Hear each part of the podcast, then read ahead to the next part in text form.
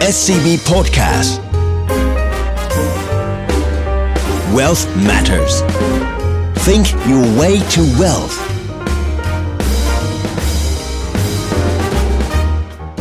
Presented by SCB Wealth สวัสดีครับ ขอต้อนรับเข้าสู่รายการ Well Matters เจาะลึกทุกประเด็นการเงินการลงทุนอินไซต์เข้มข้นแบบคนวงใน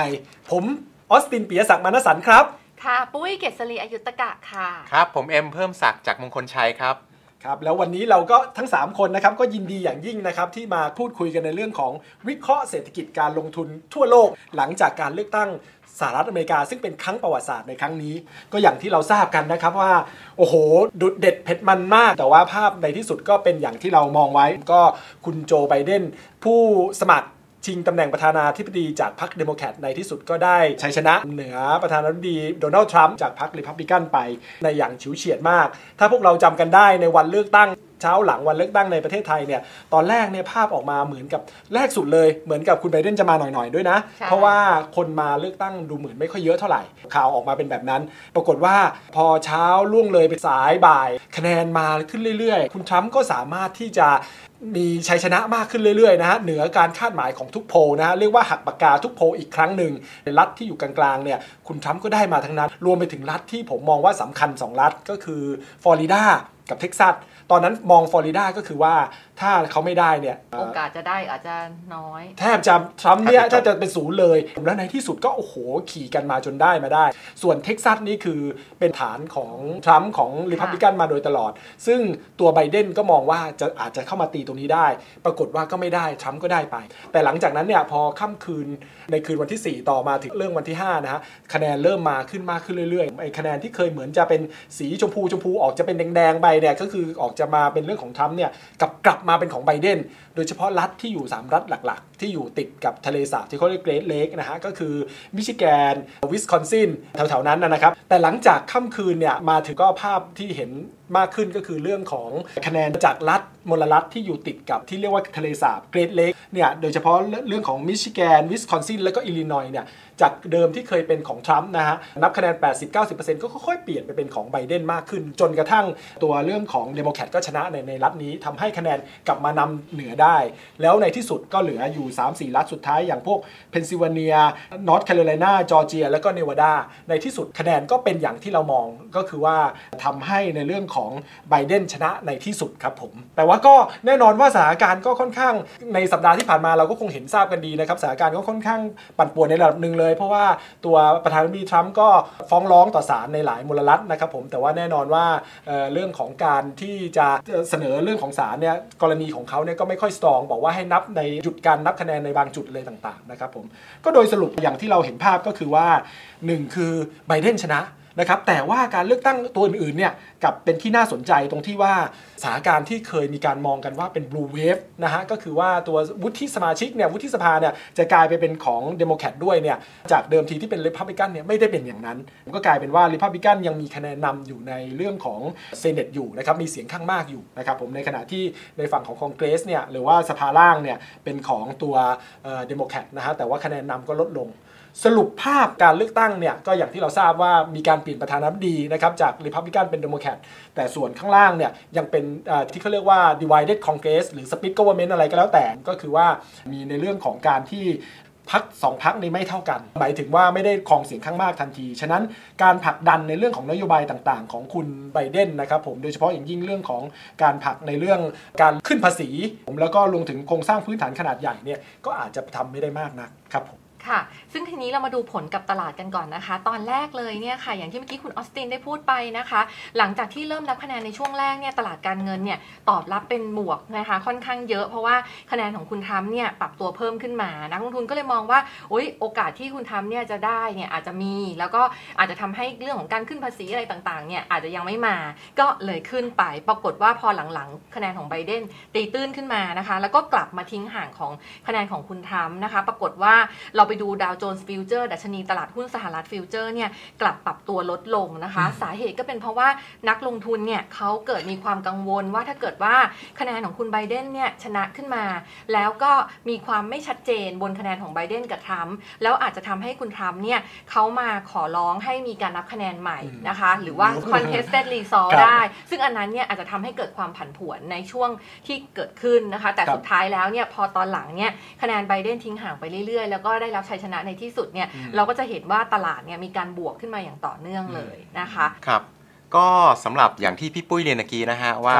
ตลาดเนี่ยมันก็ปรับตัวเพิ่มขึ้นมาได้อืมค่อนข้างดีมากเลยในครับช่วงแบบสัปดาห์แรกอืมคือสัปดาห์สัปดาห์ที่มีการเลือกตั้งนั่นแหละ แล้วก็ครับมีการประกาศผลมาเป็นระยะระยะนะครับในช่วงที่มันมีการแบบเอ่อดูว่าแบบคุณไบเดนเป็นคุณทรัมป์จากคุณทรัมป์เป็นคุณไบเดนอะไรเงี้ยช่วงเหวี่ยงไปเหวี่ยงมาเหวี่ยงไปเหวี่ยงมาตลาดก็มีความผันผวนขึ้นมาอยู่เหมือนกันครับค่ะนะครับแต่กลายเป็นว่าสุดท้ายแล้วเนี่ย ภาพกลับกลายเป็นเอ่อประธานาธิบดีเป็นเดโมแครตอย่างที่พี่ออสตินได้เรียนไปครับนะครับแต่ว่าสภาสูงหรือ Senate เนี่ยเป็นริพับลิกันครับสสนะครับเป็นเดโมแครตกลับเป็นภาวะที่เหมือนตลาดเนี่ยจะชอบแบบเนี้ยมากที่สุดเลยอืมใช่สภาวะที่เป็นใช่สปริตก o ว e r n เมนต์เนี่ยนะครับผมใช่เพราะว่าอะไรเพราะว่าอย่างเรื่องความตึงเครียดในเรื่องการค้าเรื่องอะไรต่างๆเนี่ยในช่วงที่ผ่านมา ถ้าคุณไบเดนขึ้นมาเนี่ยเขามองว่าเรื่องพวกเนี้ยมันจะคลายตัวลงอืมนะครับค่ะ ส่วนเรื่องที่เขากังวลกันก่อนหน้านี้ อย่างเช่น พวกเรื่องของการขึ้นภาษี เรื่องของแบบที่จะมาจับบริษัทเทคขนาดใหญ่แบบจับแยกล่างหรือเปล่า เพราะว่าแบบเอ๊ะผูกขาดหรือเปล่าเลยพวกเนี้ยความเสี่ยงพวกเนี้ยมันก็ดูลดลงครับนะครับมันเลยกลายเป็นภาวะเอ้ยแบบเนี้ยนักลงทุนอะชอบเลยอืม น่าสนใจมาก ถ้าให้ผมสรุปที่น้องเอ็มพูดก็คือว่าภาพที่เกิดขึ้นนะตอนเนี้ยสิ่งที่เราคาดการณ์ว่าเฮ้ยภาพต่อไปเนี่ยจะเป็นยังไงในเรื่องของในเชิงนโยบาย อาจจะมี2อสามประการ อย่างแรกก็คือว่า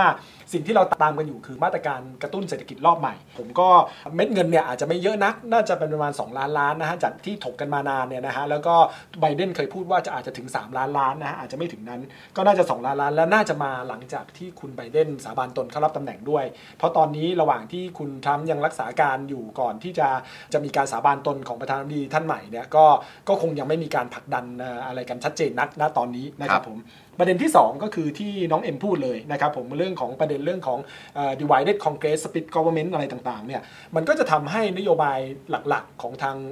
คุณไบเดนนะครับผมที่เป็นนโยบายทั้งดีมากและแย่มากนะครับผมดีมากก็คือเรื่องของการสร้างโครงสร้างพื้นฐานต่างๆ แย่มากก็คือเรื่องของการขึ้นภาษีเนี่ย ก็คงไม่ได้ทำได้เต็มที่นัก หรืออาจจะทำไม่ได้เลยซะด้วยซ้ำรวมไปถึงเรื่องของโครงการที่จะเป็นเรื่องอการออกกฎระเบียบการคุมเข้มธุรกิจขนาดใหญ่ รวมไปถึงเรื่องของภาพที่หลายฝ่ายกังวลกันเรื่องของเทคโนโลยีอะไรต่างๆเนี่ยอาจจะไม่ได้เต็มที่ แต่ผมก็มองอีกทางหนึ่งด้วยว่า ในระยะต่อไปมันอาจจะทำให้การบริหารราชการแผ่นดินเนี่ยมันยากขึ้น เพราะว่าจะผลักดันนโยบายอื่นๆ หรือว่ามาตรการอื่นๆ ที่ไม่เกี่ยวข้องกับเศรษฐกิจเนี่ยก็อาจจะผลักดันได้ยากเหมือนกัน ประเด็นสุดท้ายก็คือเรื่องของสถานการณ์ด้านภาคต่างประเทศอย่างที่น้องเอ็มว่าเลยนะฮะเราจะเห็นการที่มัน smooth ขึ้นนุ่มนวลขึ้น หลังจากที่นโยบายของคุณทรัมป์ที่ค่อนข้างแข็งกร้าวนะฮะก็ไบเดนอาจจะหันไปใช้ในเรื่องขององค์การระหว่างประเทศนะครับผมครับ WTO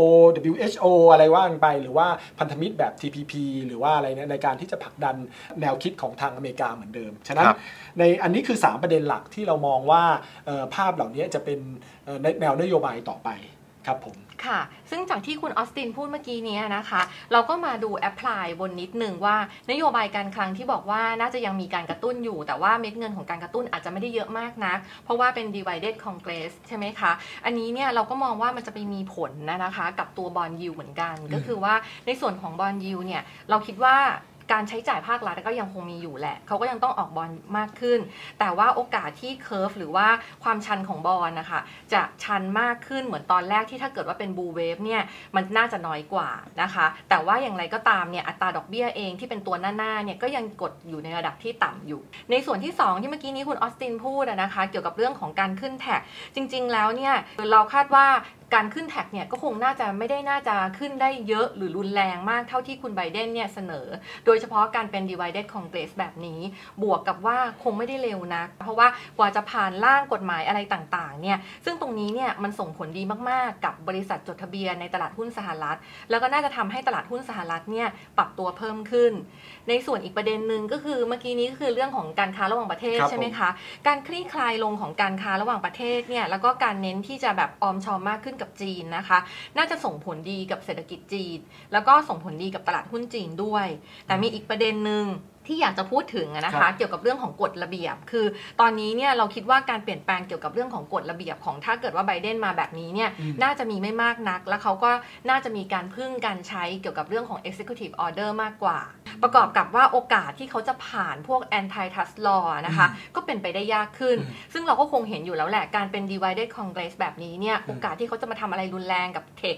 บริษัทเทคขนาดใหญ่เนี่ยก็คงเป็นไปได้ยาก และมันก็น่าจะส่งผลดีกับหุ้นสหรัฐในกลุ่มที่เป็นหุ้น growth stock แบบพวกกลุ่มเทค กลุ่ม communication service แล้วก็ consumer discretionary ด้วยค่ะ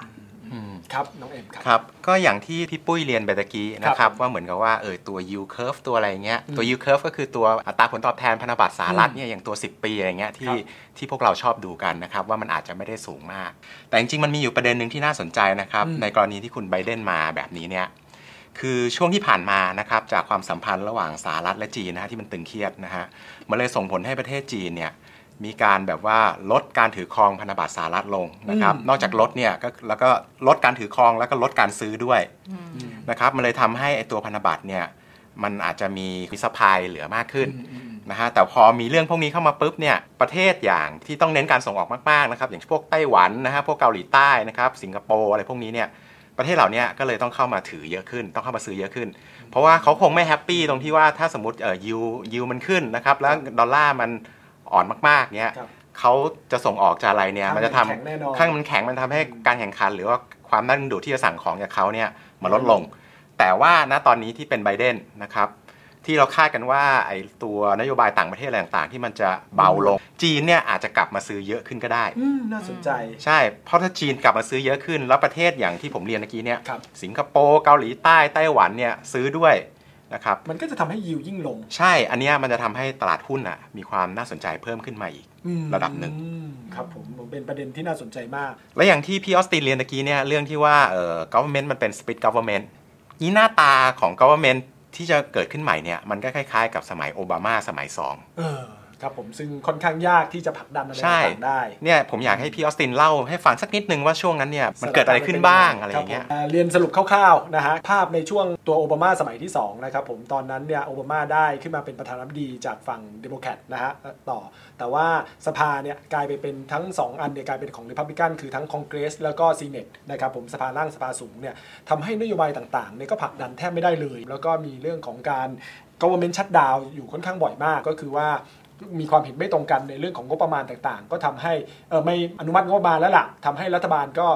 ไม่สามารถที่จะส่งงบประมาณได้ ก็ตัวข้าราชการก็เงินเดือนหายไปครึ่งเดือนอะไรต่อมีอะไรกันกันเป็นอย่างนั้นนะครับผมเกิดความปั่นป่วน โดยรวมถึงเรื่องของการที่จะ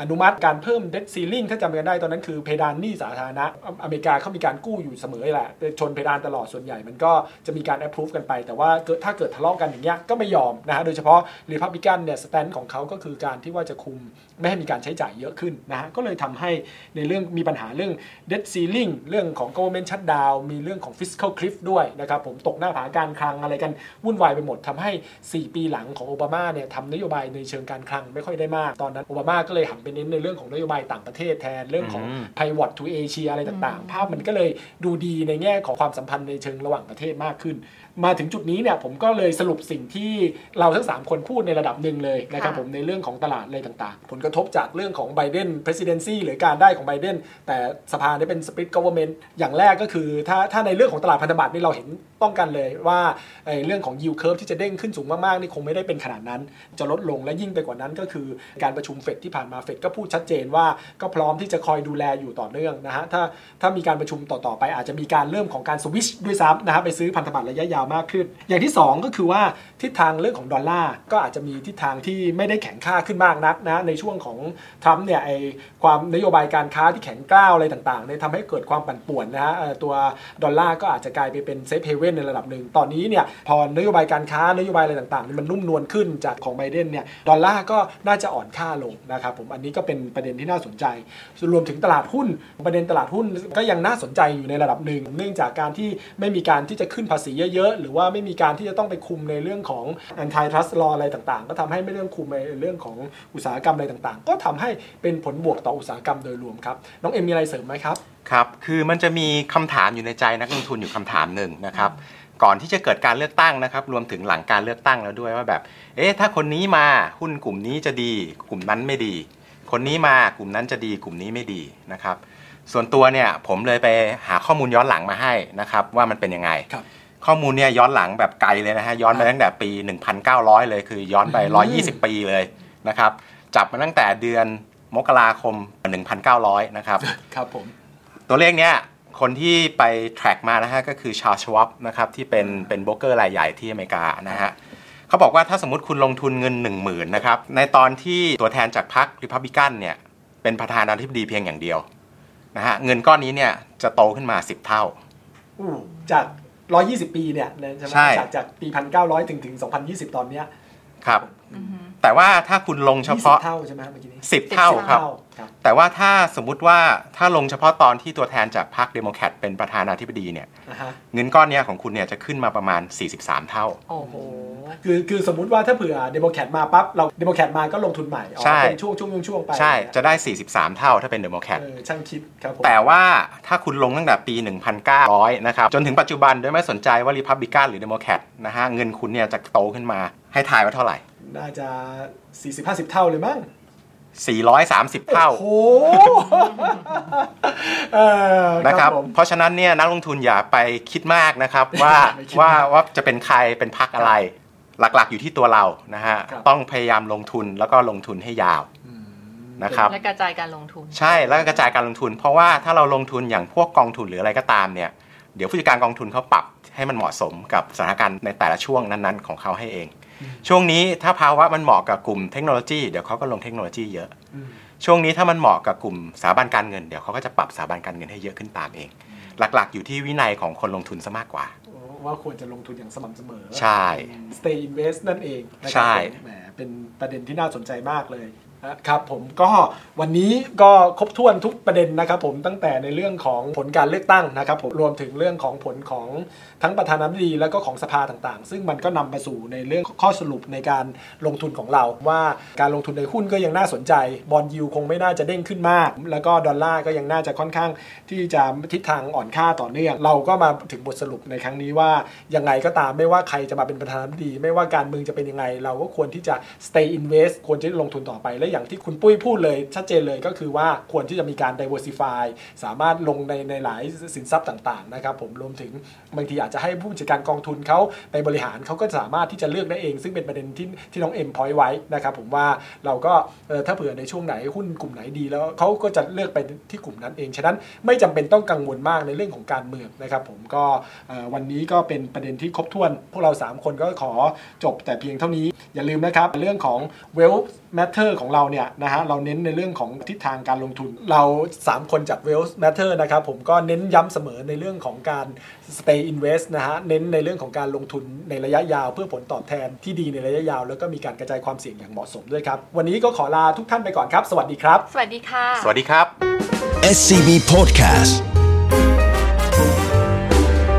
Wealth Matters Think your way to wealth